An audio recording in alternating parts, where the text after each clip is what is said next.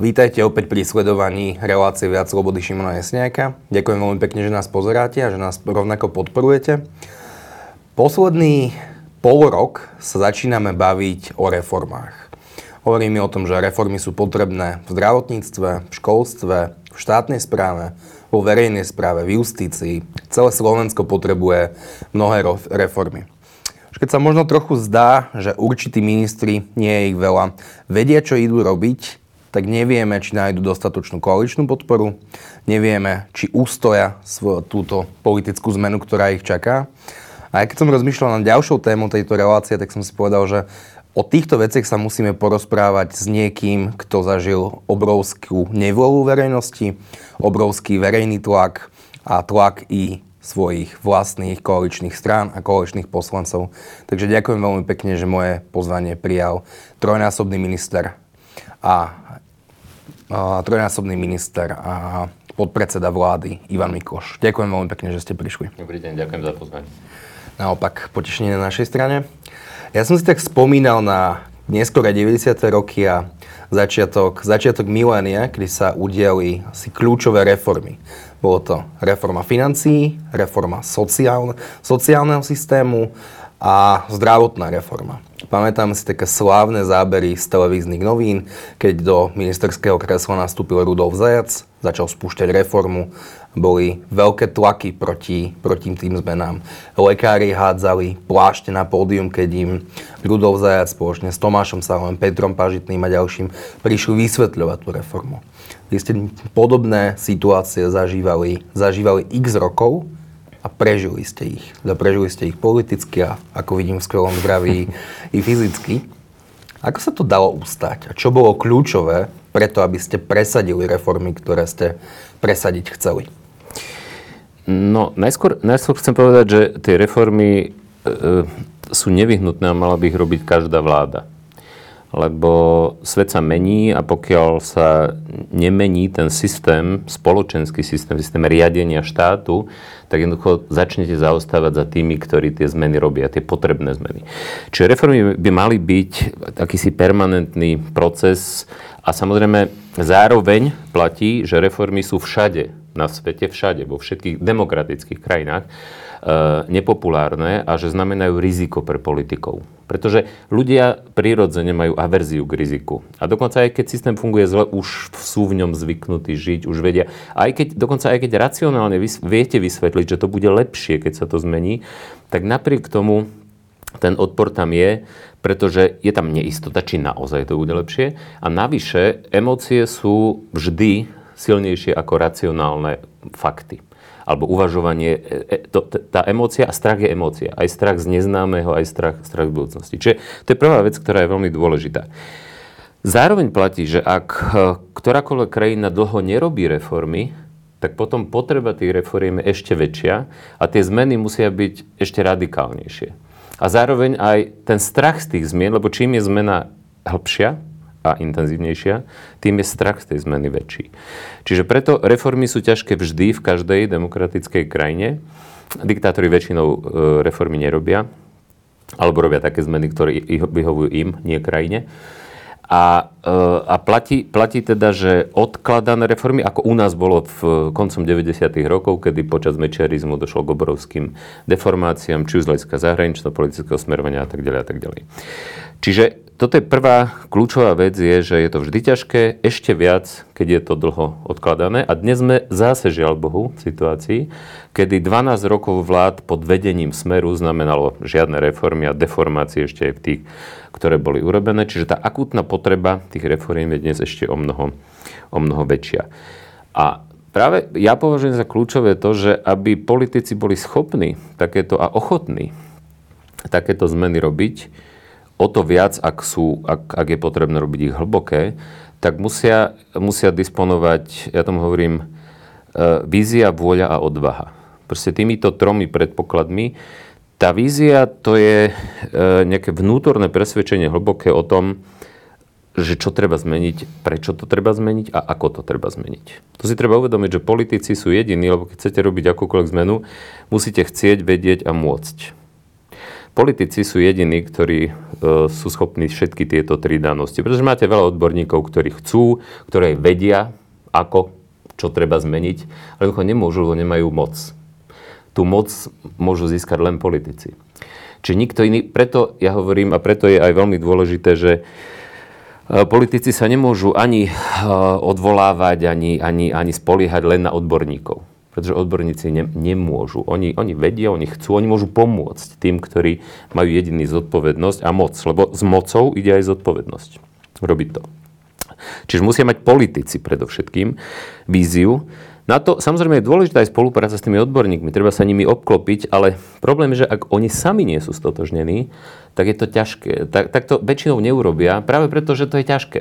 Práve preto, že systém sa bráni, nechce to ľudia, to väčšina ľudí to nechce, politici primárne chcú byť znovu zvolení a chcú byť populárni, nechcú byť nepopulárni. Takže tá vízia je tam strašne dôležitá. Vôľa, pretože je to ťažké a že väčšinou systém sa bráni a, a ešte sme, som nespomenul tých, ktorí profitujú z deformovaného, nereformovaného systému. Ich je síce menej ako tá väčšina, ktorá dopláca na deformovaný systém, ale sú silno organizovaní. Väčšinou sú vplyvní aj ekonomicky, aj politicky. Kým tá väčšina, ktorá dopláca na deformovaný, nereformovaný systém, je síce vo väčšine, ale často si neuvedomuje a nie je dostatočne jednotná a silná. A často ani nechce tie zmeny z dôvodov, ktoré som už, som už povedal. Preto je tá nielen vízia, ale aj vôľa. No a odvaha, to s tým, to s tým samozrejme, samozrejme súvisí, pretože robiť nepopulárne veci, byť aj neobľúbený, čo nepoznám žiadneho reformátora, ktorý by bol veľmi obľúbený alebo bol by najobľúbenejším politikom v krajine.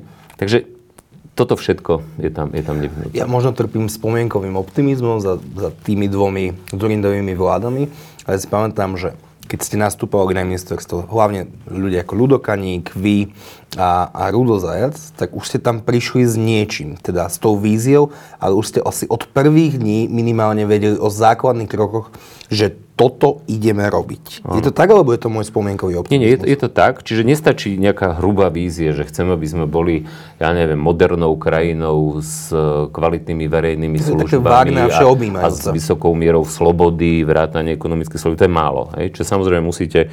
Ja to viem na tom príklade Ruda Zajaca a, a, zdra... a reformy zdravotníctva. Počas prvej Dzurindovej vlády, to bolo v rokoch devätnásťstodeväťdesiatosem až dvetisícdva, kedy som bol podpredsedom vlády pre ekonomické reformy a ekonomiku, ale nemal som žiaden rezort priamo, ma navštívili Rudo Zajac a Peter Pažitný. Peter Pažitný bol, ja som s ním predtým pracoval v MESE desať, ešte za, za Mečiara, a Ruda som tiež poznal, vedel som o ňom. Prišli za mnou ako za podpredsedom vlády a povedali mi, doložili mi na stôl štúdiu a povedali mi, toto je návrh reformy zdravotníctva, toto je to, čo so zdravotníctvom treba spraviť, tuto máš a treba to spraviť. Treba to prikázať ministrovi zdravotníctva. Aby to... A všetci sme vtedy vedeli, že zdravotníctvo funguje zle. A vedeli sme aj to, že tie reformné kroky, ktoré tým minister predtým dával za, za, za tej prvej Dzurindovej vlády minister Kovač a minister Šagát. Tak. Už dnes neviem, v akom poradí, ale oni, dvaja sa tam, oni sa tam vystriedali dvaja. A vedel som, že títo dvaja ministri neprišli s nejakou naozajstnou zásadnou reformou, že sú to skôr také čiastkové kroky, o ktorých som bol sto percent presvedčený, že neprinesú tú potrebnú zmenu. Aj sme často o tom diskutovali, sporili sa, často som ich tlačil do väčších zmien. Čiže ja som vedel, že... A, a, a zároveň som poznal Petra Pažitného a aj Ruda Zajaca, čiže ja som ako keby vedel, že určite toto je naozajstná reforma. Ale zároveň som im povedal, chlapci, ale to tak nefunguje. Ja nemôžem e, prikázať ministrovi zdravotníctva, ale urobiť to cez jeho hlavu, ja nemám tie kompetencie. A pokiaľ on nechce, hovorím, choďte za ministrom zdravotníctva, neviem už presne, ktorý v tom čase z tých dvoch tam bol, a presvedčte ho o tom, aby si to osvojil. No a on to nikdy neurobí. Hovorím, a bolo to tak? Prešli za ním a neurobil to? Neviem. To, to dnes by som, by som fabuloval, keby som... Neviem, či boli, alebo... Ale, ale proste e, mávli rukou, že to, nie, že to nie je cesta. Povedali, že to nemá šancu.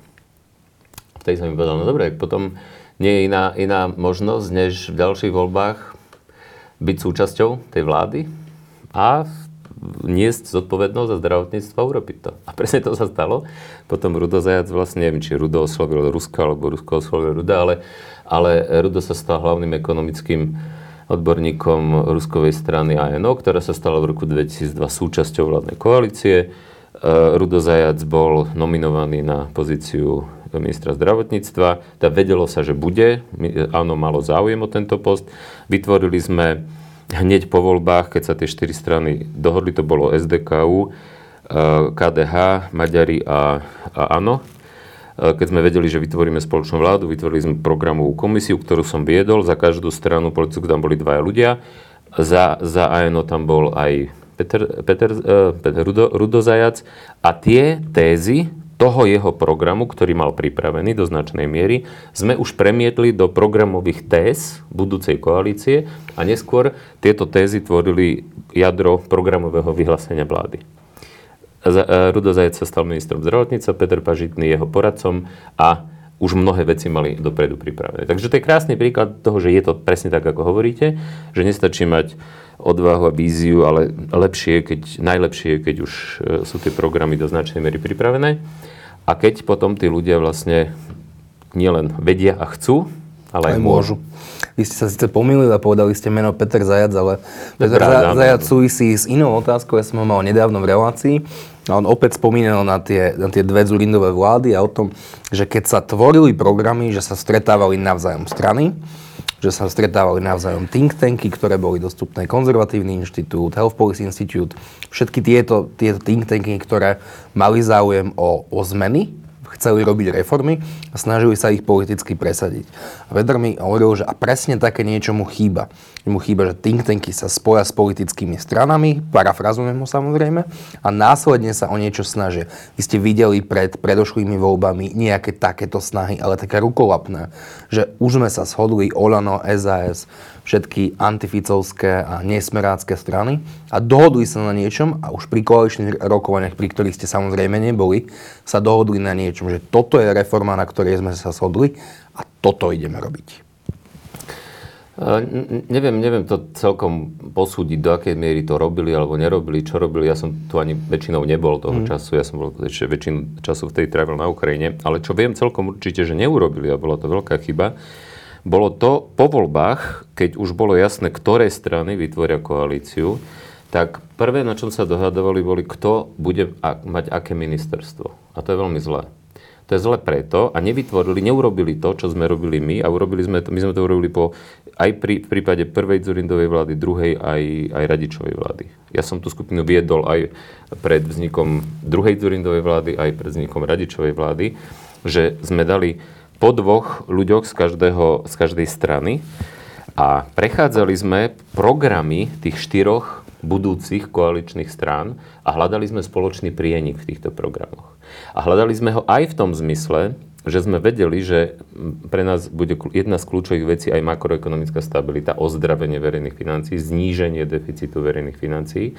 Čiže zadefinovali sme si zhruba, aký rámec rozpočtový máme a okresávali sme mnohé sľuby predvolebné, pretože keby sa tam dalo všetko do toho programu, čo tie strany posľubovali, tak rozbijeme verejné financie ešte viac.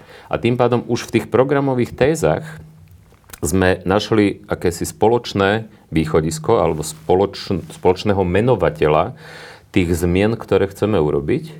A tieto tézy potom boli jadrom pri tvorbe programového vyhlásenia a stali sa súčasťou koaličnej zmluvy. Tie programové tézy boli prílohou koaličnej zmluvy. Čiže zaviazali sa tie politické strany, že toto budú spoločné, lebo vždy, keď vzniká koaličná vláda, tak vždy musí dojsť k istému kompromisu, že sa nesplnia všetky programové ciele všetkých strán, to je logické.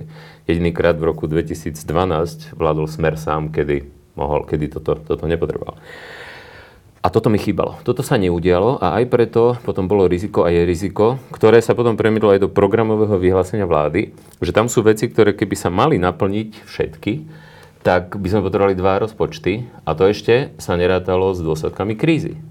Koronakrízy a jej ekonomickými dôsledkami, čiže recesia v roku dvetisícdvadsať. Takže ten gombík na košeli bol už od začiatku zapnutý zle v tomto smere? Áno, v tomto, v tomto zmysle áno, pretože problém je v tom, že vy keď to okrešete ešte, a to je zásadná vec, Keď to okrešite poprvé vtedy, keď ešte nie je definitívna dohoda na tom, kto bude mať ktoré ministerstvo, tak sa to dá okresávať ľahšie. A nakonáhle vy už viete, že máte toto ministerstvo a do programového vyhlásenia sa vám dostane všetko, tak potom už to okresávať je strašne ťažké. Ale už poviete, ale však to, to máme v programe vlády, že to chceme robiť. Hej. A čože na to nie sú peniaze, mňa to nezaujíma. Čiže oveľa ľahšie sa to, sa to rieši vtedy, keď ešte v princípe nevieme, ktoré ministerstvo budeme mať a snažíme sa racionálne, bez nejakých záujmov už stranických, alebo teda tej, ktorej konkrétnej strany, nájsť ten spoločný prienik v tom, čo je pre nás naozaj priorita, ale s rešpektovaním toho, že tie možnosti sú obmedzené. Toto sa neudialo. Teda vznikla vláda, síce podľa vás ten postup toho, ako sa dohodovali na koaličnej zmluve a na, na obsadzovaní postov, nebol ideálny, ale nejak to vzniklo. Čo by malo nasledovať potom, keď ste vyrobili reformu daní, daní a odvodov a iní ministri vašich vlád? Vy vidíte tam nejaký pohyb, ktorý smeruje k vytvoreniu k ucelenej reformy, a to môže byť kdekoľvek, zatiaľ ho nevidím ani v školstve, ani v zdravotníctve. Momentálne sa začalo hovoriť o reforme dôchodkov, čo je asi jedno z kľúčových opatrení a reforiem. A potichy sa začalo našťastie po dlhých rokoch hovoriť aj o reforme verejnej správy a samosprávy. Takže čo má teraz vláda robiť? Jeden z problémov, ktorý ja vidím, je ten, že ono sa vlastne o reformách začalo hovoriť skôr ako keby najmä preto, že prišiel ten nečakaný balík peňazí v tom fonde obnovy Next Generation é ú. A teraz zrazu, že čo, čo s tým? A teda poďme robiť reformy, lebo on bude podmienený reformami. My sme žiadne takýto balík nemali, keď sme v druhej zóne, ešte sme ani v é ú neboli, čiže ešte sme mali len predstupové fondy, ktorých bolo radovo, radovo menej. A nerobili sme tie reformy, pretože prišli nejaké peniaze, ktorými sú tie reformy podmienené, ale pretože sme boli presvedčení o potrebe tých reform. A toto mi chýba. A to je presne to, čo som hovoril, že pokiaľ tí, tí politici nie sú s tým vnútorne stotožnení, tak je to, je to, je to problém, pretože uh, ja, ja keď som hovoril o tom, že, že vízia, vôľa a odvaha, tak to je vlastne o líderstve, hej? Toto je, to je politické líderstvo. A predpokladom potom tých reforiem je, že, že musíte mať aj vlastníctvo tých reforiem. Čiže líderstvo, vlastníctvo reforiem, že musíte o nich byť stotožní vnútorne, že ich nerobíte preto, že vás do toho tlačí Medzinárodný menový fond, Európska únia, fond obnovy, ktorý je peniaze, ktoré sú podmienené robením reforiem. Ale pretože ste o nich vnútorne presvedčení, že sú potrebné.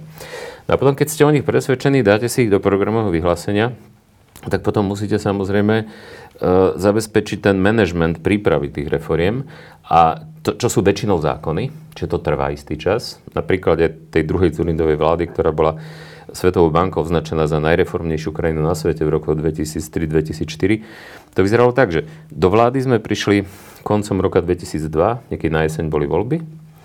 V priebehu roka dvetisíctri sa pripravili tie reformy a ich bolo, vy ste spomínali niektoré z nich, ale to bola reforma verejných financií, daňová reforma, fiškálna decentralizácia, dôchodková reforma, reforma sociálneho systému a zdravotnícka reforma. To boli tie hlavné, hej, šesť veľmi, veľmi zásadných reforiem.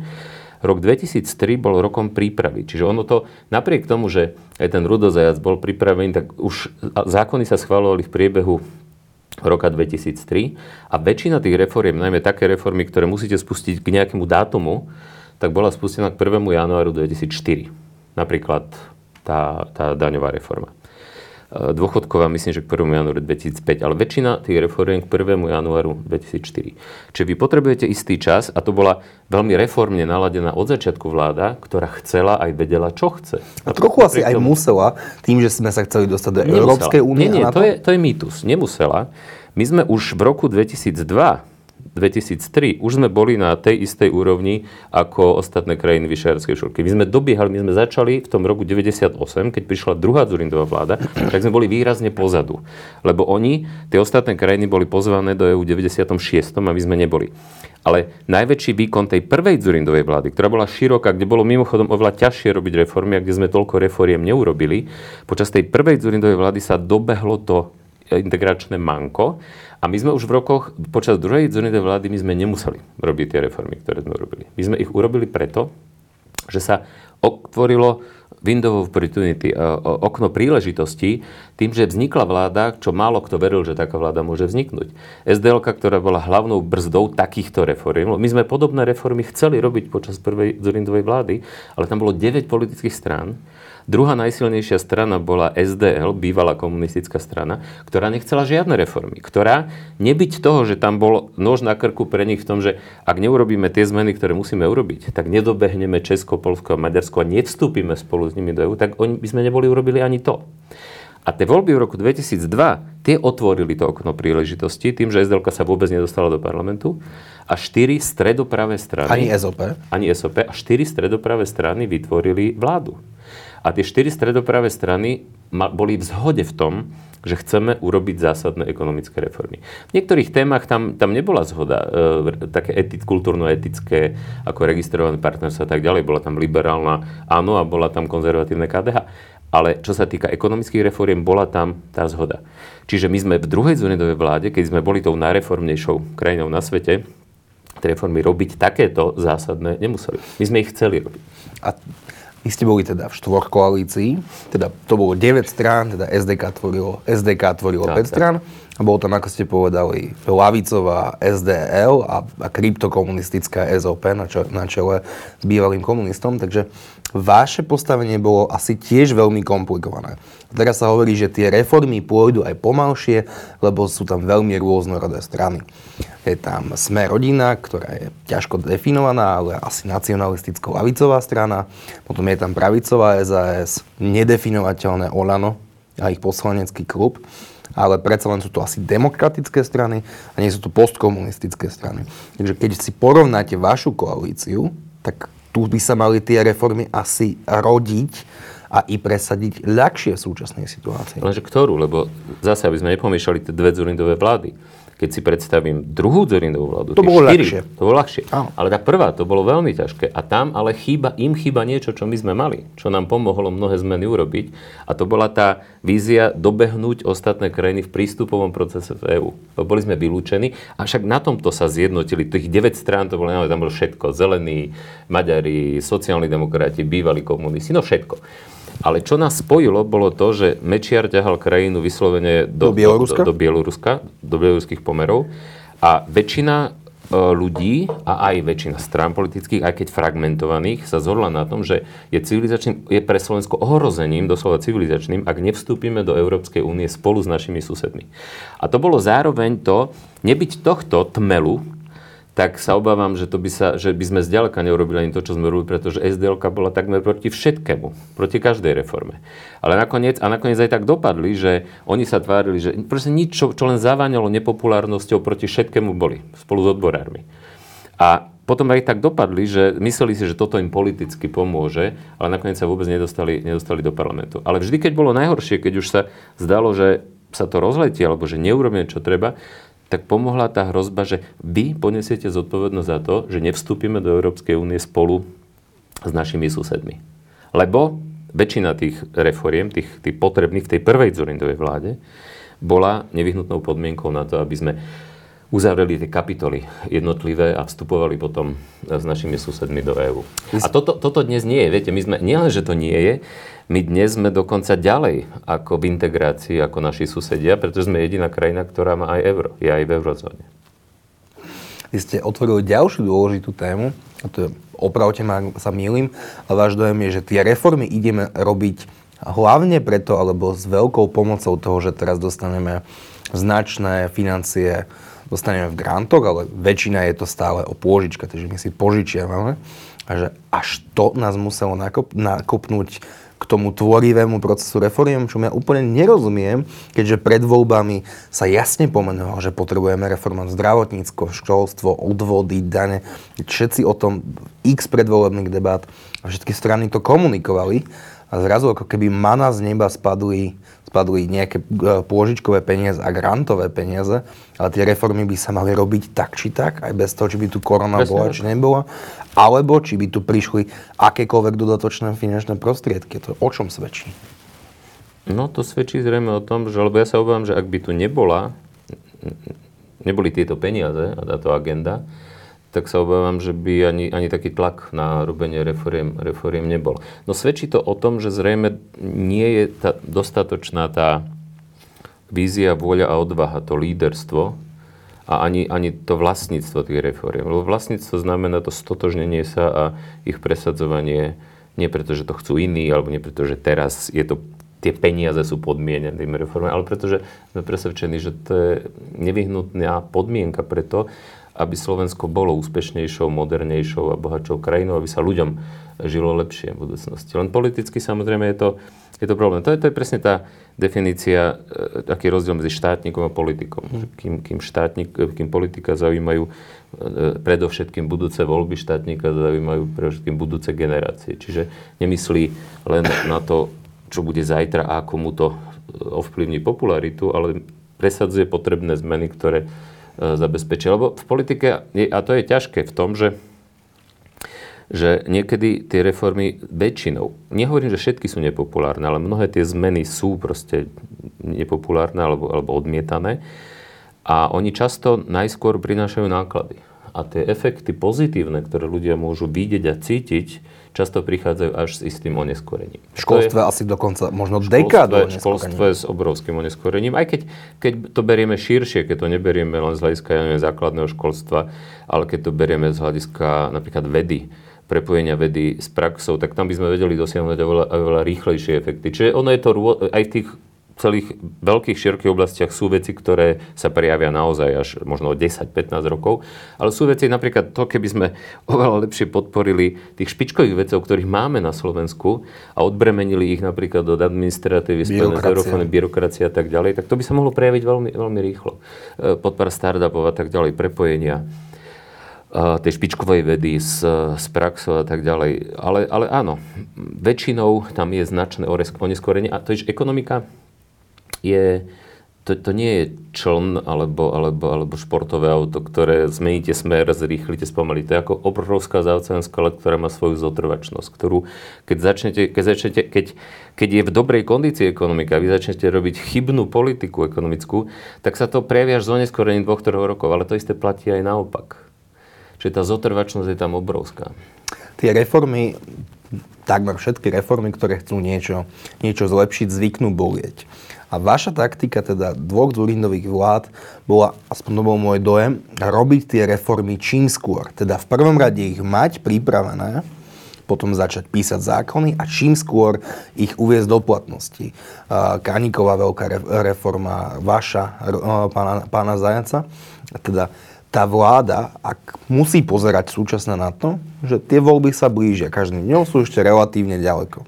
Ale nemali by teda tie reformy robiť, že naozaj čím skôr, aby si ľudia to preboleli, prenadávali, poprípade predemonstrovali a potom sa na to zabudne. Slovenský volič nemá naozaj, nie, naozaj dlhú pamäť, čo dokazujeme pri každých voľbách. Áno. A nielen z dôvodov, že tie, že tie náklady prichádzajú najskôr a potom prichádza ovocie.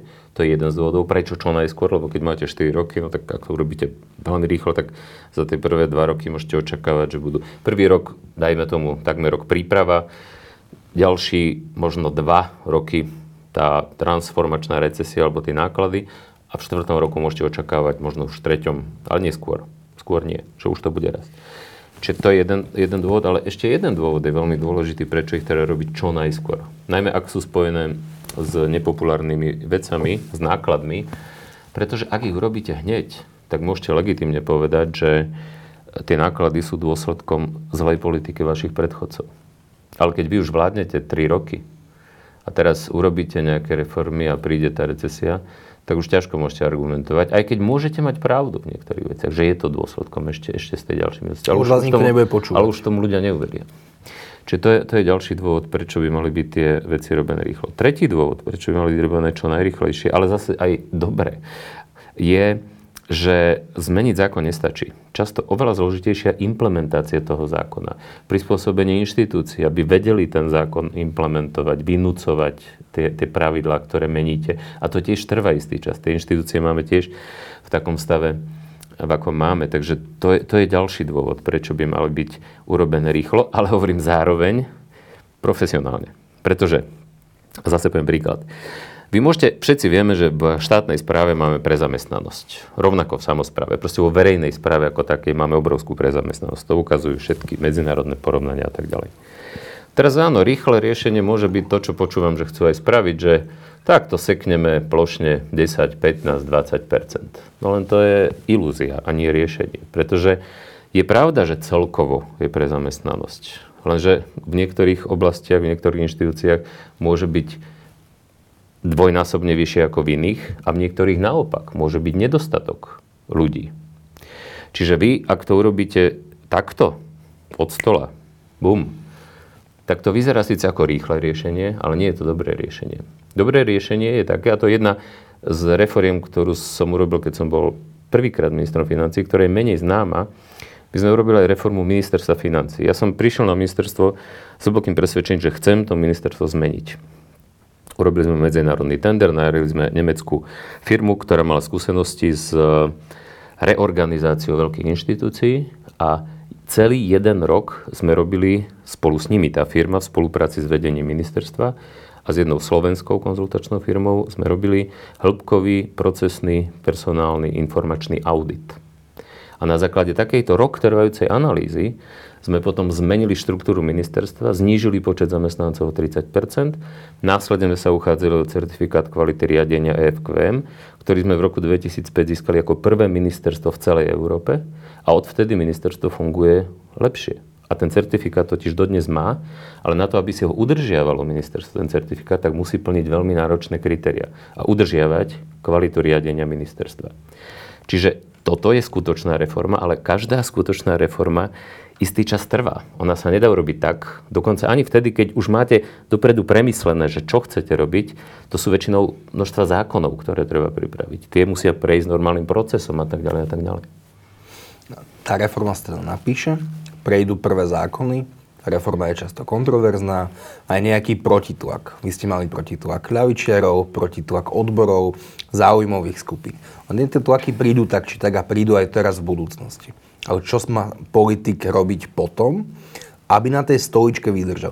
Čo sa vám podarilo, ale, ale pán Kaník, ktorý robil taktiež veľkú reformu, už celé svoje funkčné obdobie nevydržal. Tam je tá kľúčová otázka, nakoniec aj táto téma sa myslím volá ako politicky prežiť reformy, je, že veľa politikov si myslí, že reformy musia byť politickou samovraždou a preto ich aj nechcú robiť. A že teda, a že teda nedá sa zároveň urobiť reformy a zároveň politicky prežiť a byť politicky úspešný, nazvime to takto. Toto nie je pravda. Toto nie je pravda, dokazujú to, dokazujú to príklady napríklad baltských krajín alebo niektorých iných krajín, dokonca aj Nový Zéland, Roger Douglas a podobný.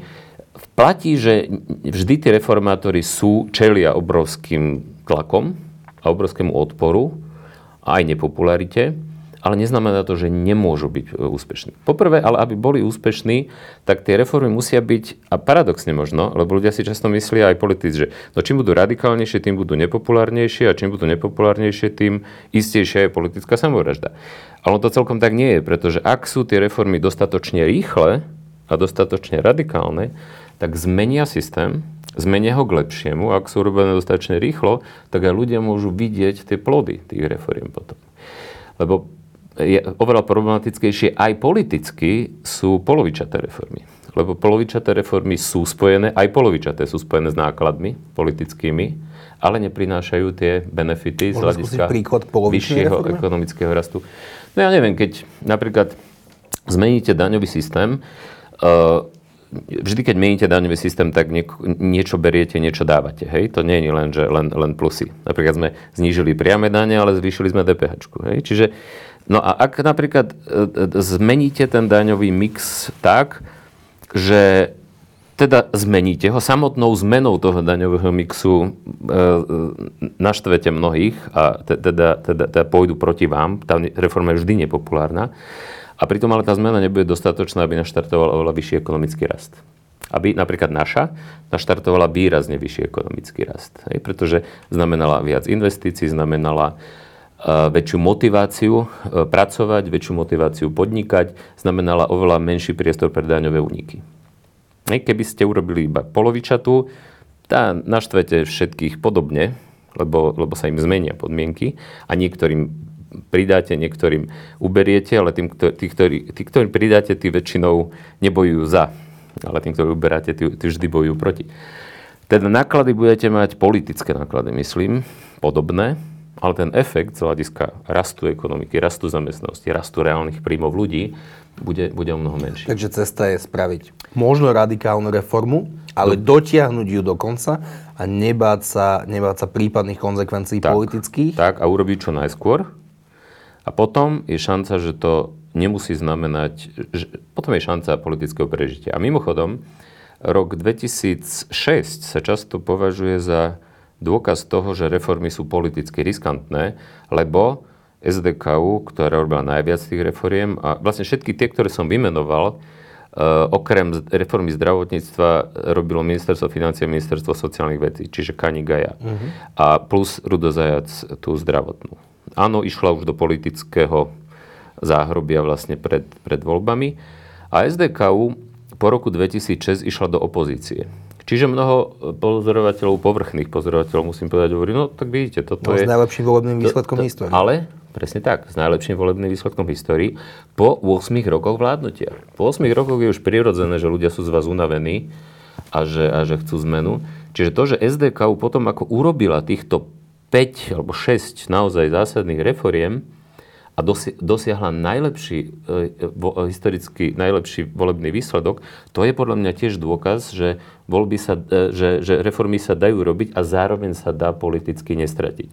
Pretože ten dôvod, prečo sme nepokračovali vo vláde, bol ten, že jednoducho v tom pomernom systéme, kde je veľa politických strán, sme neboli schopní vytvoriť e, spoločnú koalíciu, ale aj to len preto, že ká dé há vtedy proste odmietlo. Hej? Alebo sa nevyužila ešte opcia há zet dé es. No však to, to je to, čo ká dé há odmietlo, skúsiť rokovať z, z há zet dé es a pokračovať s ním, v, ale bez Mečiara, v, v exekutívnom. Čo nakoniec há zet dé es urobilo vtedy s Ficom. A prišiel Fico a zozbieral všetku smotanu a všetko ovocie tých reforiem, pretože v rokoch dvetisícšesť sme v polovičke roka odišli a do roku dvetisícsedem bol ekonomický rast desať celá štyri percenta. desať celá štyri percenta. V dvetisícosem bol asi osem celá štyri percenta. A myslím, že nikto nepochybí o tom, že Fico sa ničím nepričinil o tento ekonomický rast. Že to bol výsledok vlastne tých reforiem, ktoré urobila druhá Dzurindová vláda. Taký rukolapný dôkaz o tom, že to sa politicky prežiť dá, je asi aj ten, že Rudolf Zajac bol jediný minister, ktorý prežil celé svoje funkčné obdobie, teda štyri roky, čo sme nevideli doteraz. U iných ministrov zdravotníctva. To je, to je dobrý, to je dobrý postreh. To som si aj neuvedomil, áno. A teraz, a teraz je napríklad Eduard Heger, teda minister financií, keď sa ho op- opätovne pýtali aj na tie reformy, ktoré boli, a otvorila sa aj téma rovnej dane, čo bolo stredoeurópsky alebo celosvetový unikát po vzore Nového Zélandu, inšpirované aj, aj nejakými think tankami v Českej republike, tak podľa, podľa niektorých ekonomov, vrátane pána Hegera, je koncept rovnej dane už, už prekonaný. Je to tak? Musím, musím povedať, že koncept rovnej, rovná daň je do značnej miery nepochopená vec aj medzi odborníkmi. Poprvé, rovná daň vôbec nie je unikátna. Rovnú daň už dlho pred Slovenskom zaviedlo Estónsko a potom ju zaviedli Bulharsko, Rumunsko, proste mnohé, aj mnohé iné krajiny, Rusko, Slovensko.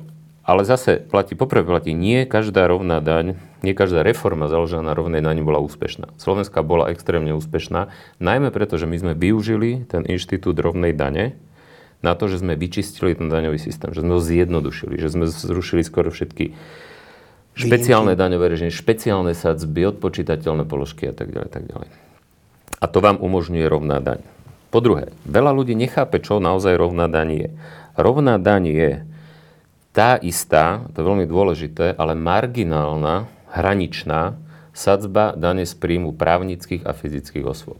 To znamená, že, ale marginálne, to slovo marginálne je tam strašne dôležité, lebo u právnických osôb je proste devätnásť percent na daň. Keď sme urobili, tak budem to hovoriť napríklad teď. Proste každá právnická osoba platí od prvej koruny alebo od prvého eura zisku, zdaniteľného zisku, zaplatí desať, devätnásť percent. Ale u fyzických osôb, čo sme urobili, je, že my sme keď sme robili reformu, bolo päť sadzieb dane z príjmov fyzických osob. To je tá progresívna, hej, bola od, ja neviem, desať percent, aj od desať do tridsaťosem percent bolo päť sadzieb. A čo my sme urobili? My sme dali jedinú, devätnásť percentnú, ale marginálnu, pretože zároveň sme strojnásobili nezdaniteľný základ dane. A ten nezdaniteľný základ dane, on bol vtedy tak veľký, len potom za Smeru ho nevalorizovali, ale vtedy, keď sme ho zavedli, bol tak veľký, že zhruba polovica ľudí platila nulovú daň z príjmu. Čiže platili ste, mali ste zdaniteľný príjem a mínus, ja neviem, vtedy to bolo vyše sto tisíc korún, bola nezdaniteľná ročne, bola nezdaniteľná časť.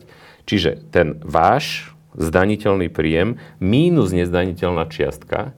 Takže veľa ľudí malo svoj príjem menší ako tá odpočítateľná položka a všetci títo platili nulu. A každý potom zaplatil devätnásť percent len z rozdielu medzi jeho disponibilným príjmom mínus táto nezdaniteľná čiastka. Z toho zaplatil devätnásť percent. Čiže skutočná efektívna e, miera dane z príjmu fyzických osôb pri rovnej dani devätnásť percent bola, že polovička ľudí neplatila nič, platila nulovú daň a potom podľa, keď prekročili, keď ich príjem prekročil tú nezdaniteľnú čiastku, tak z toho rozdielu platili, čiže efektívna sadzba išla z nuly po spojito po devätnásť percent a nikto neplatil viac ako devätnásť. A kľúčové je to, čo, ne, čo nechápu stále, a niektorí odborníci nehovoriac o diletantoch, ako je Blaha a podobný, že týmto spôsobom, tým strojnásobením tej nezdaniteľnej čiastky sa miera progresivity zvýšila.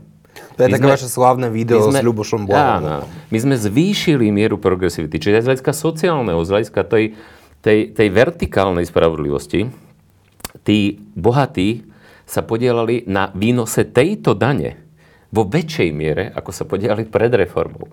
A zároveň tá daňová reforma zjednodušila systém, vyčistila ho. Pri, pritiahlo obrovské množstvo investícií, zlepšila imidž Slovenska vo svete, v tom investičnom a tak ďalej a tak ďalej. Čiže ak ktokoľvek dnes tvrdí, či je to minister Heger alebo ktokoľvek iný, že, že koncept rovnej dane je prekonaný, tak by som rád počul, čo ho prekonáva, aký systém. Ak si niekto myslí, že dnešný slovenský systém, kde je zrušená rovná daň a znovu sa ten systém komplikuje e, inými sadzbami dé pé há pre ten sektor, ten sektor, ten sektor, inými sadzbami pre ja neviem, podnikateľov do nejakej úrovne, nad nejakú úroveň, tak je to hlboký, hlboký omyl. Reformy sa teda podarili a vy ste svoju politickú funkciu prežili. Rudo Zajac ich prežil, ale pán Kaník, ktorý bol minister sociálnych vecí a, a rodiny, neprežil. Ale to nesúviselo s reformami. Áno, áno boli, tam, boli tam aj iné veci. Ale týmto politikom sa zvykne nazvať tzv. Psia hlava oh. a opozícia potom koalícia na nich stále odkazuje. Na to treba vedieť reagovať. Ako? Vyhnúť sa tomu úplne nedá, pretože vždy budú ľudia, ktorí nie sú dostatočne informovaní, alebo proste majú, čist, majú, majú animozitu voči niektorým ľuďom, alebo sú proste náchylní na sociálny populizmus, na kdečo, na demagógiu. Čiže úplne sa tomu vyhnúť nedá. Vyhnúť sa tomu, lebo ja, ja stále hovorím, kľúčové je, z hľadiska toho líderstva je tá vízia, vôľa, odvaha.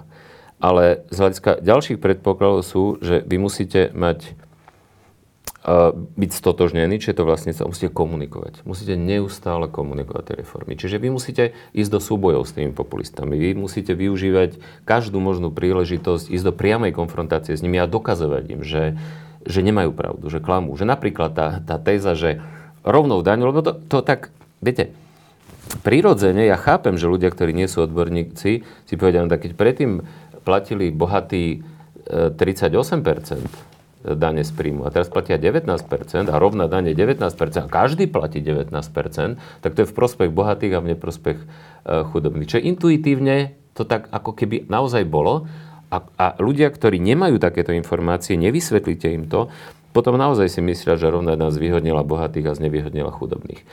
A samozrejme, že potom je ľahšie nasadzovať takýmto ľuďom, ktorí takúto reformu urobia psiu hlavu a nazývať Kaníka sociálnym netvorom a tak ďalej a tak ďalej. Alebo ak urobíte aj chybu. Ne, netreba robiť chyby, lebo niekedy napríklad niektoré opatrenie môže byť naozaj nie až tak dôležité z hľadiska verejných financií, z hľadiska transparentnosti, ale pritom môže byť strašne citlivé, napríklad keď sa to týka invalidov alebo podobné veci. Čiže niekedy aj politicky treba, treba zvažovať, že čo stojí za to, aká zmena, či nie je spojená s príliš vysokým politickým rizikom. Vyberať si na čom stratiť politické body? Presne tak. Vyberať si na, a urobiť to, čo je naozaj nevyhnutné, lebo vy, vy stratíte... Možno viac politických bodov môžete stratiť na nepodstatnej, ale veľmi citlivej reforme, ako na podstatnej, ale nie až tak, nie až tak citlivej. Ale aj potom venovať dostatočnú pozornosť pri tej komunikácii tomu, čo komunikovať viac, na čo sa sústrediť, na čo nie. Ale viete, to v politike vždy tak bude, že, že žiaľ Bohu, populisti, demagógovia, rôzne klamári to, to často majú ľahšie, ktorí udržiavajú status quo, ktorí, ktorí profitujú z deformácií systému, ako tí, ktorí sa snažia systém, deformovaný systém, systém meniť. A politická citlivosť reforiem, ja som to krásne videl na, na Nemecku a rovnej dani. Lebo príbeh rovnej dane je spojený aj, aj s veľmi zaujímavým, a slovenská rovná daň ovplyvnila Nemecko. A to sa udialo tak, že v roku dvetisícpäť, keď my už sme mali druhý rok, rovnú daň, tak prišla na Slovensku Angela Merkelová, ktorá bola vtedy líderka opozičnej cé dé ú. Ale to bolo pred voľbami, niekoľko mesiacov pred voľbami v Nemecku, kedy cé dé ú s vysokým náskokom viedla predvoľné prieskumy. A mala naplánované aj stretnutie so mnou ako ministrom financií polhodinové.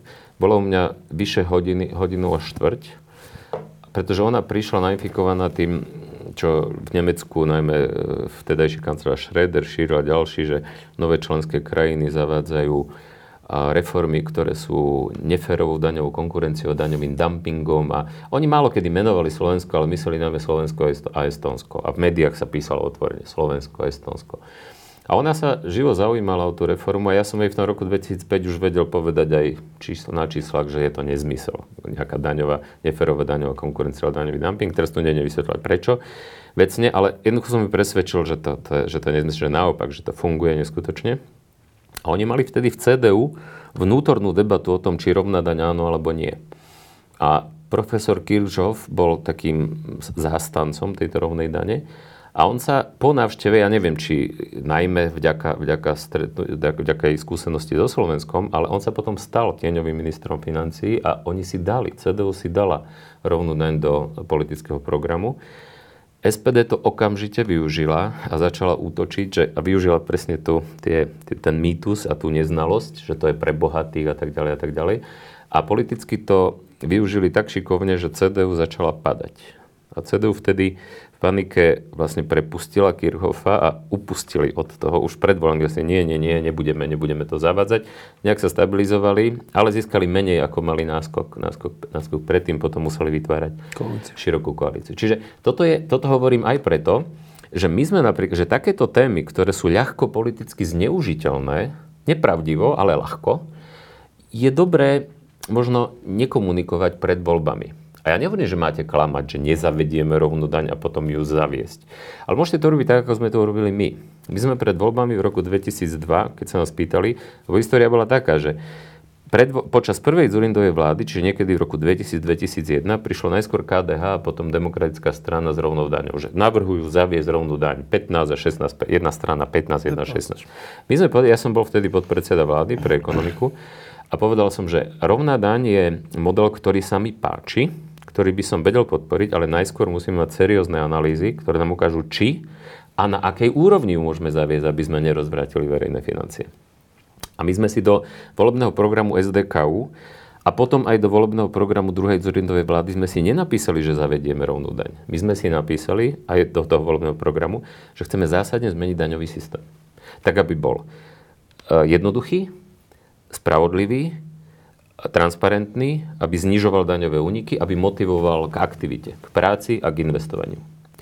A potom, keď som sa stal ministrom financií a do, do programov vyhlásenia sme si napísali už potom, že zvážime zavedenie rovnej dane, ak analýzy ukážu, že a na akej úrovni. A hneď, keď som sa stal ministrom financií, tak som vytvoril pracovnú skupinu, ktorej jedným z členov bol aj Sulík vtedy a mala asi dvadsať, pätnásť až dvadsať členov. A tam sme seriózne niekoľko mesiacov analyzovali rôzne modely, teda dva modely. Jeden radikálny s tou rovnou daňou a jeden menej radikálny so zmenou sadzieba tých proporcií. Pardon.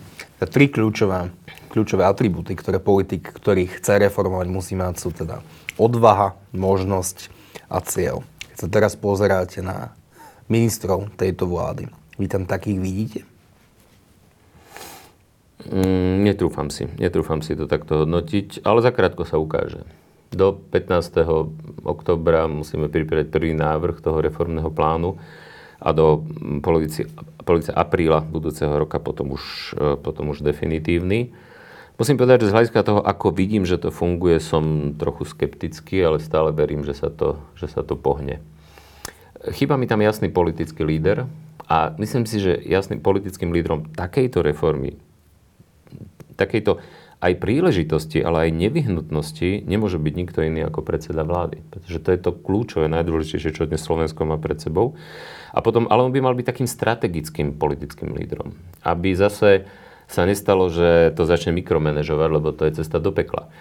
Strategickým lídrom, ktorý by mal zabezpečiť jednotu koalície, politickú priechodnosť tých kľúčových zákonov reformných, ktoré sa budú pripravovať. A potom by mal existovať exekutívny líder, politický zase, ktorým zrejme v dnešnej konštelácii, ako tak pozerám, by mal byť podpredseda vlády, určite podpredseda vlády a zrejme podpredseda vlády a minister financií. Mohol by to byť aj podpredseda vlády minister hospodárstva, ale dva argumenty hovoria v prospech Hegera a v neprospech Sulíka, čo sa týka tejto pozície, politického lídra, exekutívneho. A to je poprvé je, že Heger má k Matovičovi oveľa bližšie a tam je dôležité, aby existovala vzájomná dôvera. A druhý je, že tie odborné kapacity ministerstva financií sú predsa len e, lepšie ako, ako ministerstva hospodárstva, čo sa týka inštitútu finančnej politiky, útvaru hodnoty za peniaze. A navyše ten, ten pohľad cez tie verejné financie je tiež vždy, vždy veľmi dôležitý. A potom by mali existovať priority, ktorých by nemalo byť veľa, podľa môjho názoru päť, určite nie viac ako sedem, ktoré by mali mať svojich politických lídrov, jednotlivých ministrov. A toto celé by sa malo skoordinovať tak, aby to fungovalo uh, manažersky dobre, aby proste sa robili pravidelné porady, pravidelné zadania, odpočty úloh, uh, termíny, um, aby sa robili uh, indikátory uh, úspešnosti a aby sa zabezpečilo nielen to, že príjmeme potrebné zákony, ale aby sa zabezpečila implementácia týchto zákonov potom. A čo považujem za úplne kľúčové je, aby sme tými peniazmi, ktoré budeme mať k dispozícii, podporili aj výdavky, ale najmä urobenie takých reforiem, ktoré nám naštartujú vysoký a udržateľný ekonomický rast. Lebo to bude úplne kľúčové. Lebo my, ak tie peniaze len minieme, prejeme, a mnohí sa boja, že ich aj nebudeme schopní minúť, lebo doteraz sme míňali zhruba jednu miliardu ročne z eurofondov, teraz budeme mať ďalšiu jednu ročne z tohto, ale tým, že sme veľa nedočerpali z minulosti, tak sa nám skumuluje v niektorých rokoch štyri a dokonca aj viac miliard. Ale ja za zásadne považujem, aby sme, ak tie peniaze len prejeme, alebo síce aj preinvestujeme, ale zle, tak potom to bude problém, pretože ak nám ekonomika nebude rásť, ak nenaštartujeme reformami, to sa dá len reformami, to sa nedá peniazmi, alebo len peniazmi, tú, tú konkurencieschopnosť a ten vysoký ekonomický rast do budúcna, tak potom tieto peniaze sa raz minú, značnú časť z nich budeme musieť vracať a nebude z čoho. Dobre, aj napríklad, napríklad platov v školstve. Ja, ja nie som ani proti tomu, aby sa časť týchto peňazí použila aj na zvýšenie platov v školstve. Lenže len vtedy, ak to bude spojené s reformami v iných oblastiach, ako sú zdravé, udržateľné verejné financie, vymožiteľnosť práva, efektívna verejná služba a verejná, verejná správa, verejné služby, školstvo, veda a tak. Ak to bude spojené s reformami v týchto oblastiach, tak my za, tých, za tie tri štyri roky by sme boli schopní nakopnúť ekonomiku tak, že keď už dôjdu peniaze na tie zvýšené platy z týchto, z toho, z toho programu fondu obnovy, tak už ich bude generovať ekonomika. Ale ak, ich, ak, ak tú ekonomiku nenaštartujeme do toho vyššieho ekonomického rastu, tak tie peniaze tie sú dočasné a navyše ich bude treba vrácať. Čiže toto, toto je úplne zásadná vec, doslova životne dôležitá. Mnohí majú obavu, alebo respektíve skúsenosti s tým, že asi každý z nás v živote prišiel občas k nejakým nečakaným peniazom, ktoré občas neminú úplne, úplne ideálne, asi hlavne mladí ľudia pri prvej výplate, no nie vždy im to vypálilo dobre. A nie je tu odôvodnená obava, že my sa teraz ideme dostať k veľkým peniazom navyše, ktoré vždy zdôrazňujem, že to sú v prvom rade pôžička, až v druhom rade granty. A nie je tam obrovské riziko, že budeme si chcieť zabezpečiť vládnutie dlhšie, budeme si chcieť zabezpečiť popularitu, tak tie peniaze minieme neefektívne, možno transparentne, mm-hmm. ale neefektívne. Vytvoríme obrazne povedané v každej obci čističku, čo je neefektívne minienie peniazy. Nebude to tých politikov prílišne lákať sa ukazovať a miniať to na prejedanie týchto peniazí namiesto podpory reforiem? Samozrejme je tu to riziko. To riziko nakoniec, e, napríklad sme ho mohli vidieť e, v Taliansku. A Taliansko aj preto je dnes v takej zložitej ekonomickej situácii, že po roku dvetisícdvanásť, keď Draghi povedal ECBčka udrží euro za každú cenu a pomôže, tak jednoducho to tlačenie toho obrovského množstva lacných peňazí znížilo nevyhnutnosť robenia reforiem. Čiže aj dnes samozrejme tieto peniaze môžu byť kontraproduktívne a môžu byť, oni môžu byť požehnaním, ale môžu byť aj prekliatím. Čiže z tohto, z tohto pohľadu celkom určite rizikom sú. Na, na druhej strane, oni aj preto Európska komisia zdôrazňuje, že nie sú podmienené reformami. No len problém je, že uh, ako, budú pod, ako bude tá Európska únia vynúcovať tie reformy. Samozrejme, že formálne bude každá vláda musieť predložiť svoj reformný plán, budú tam nejaké termíny, nejaké záväzky, ktoré si samotná tá vláda stanoví.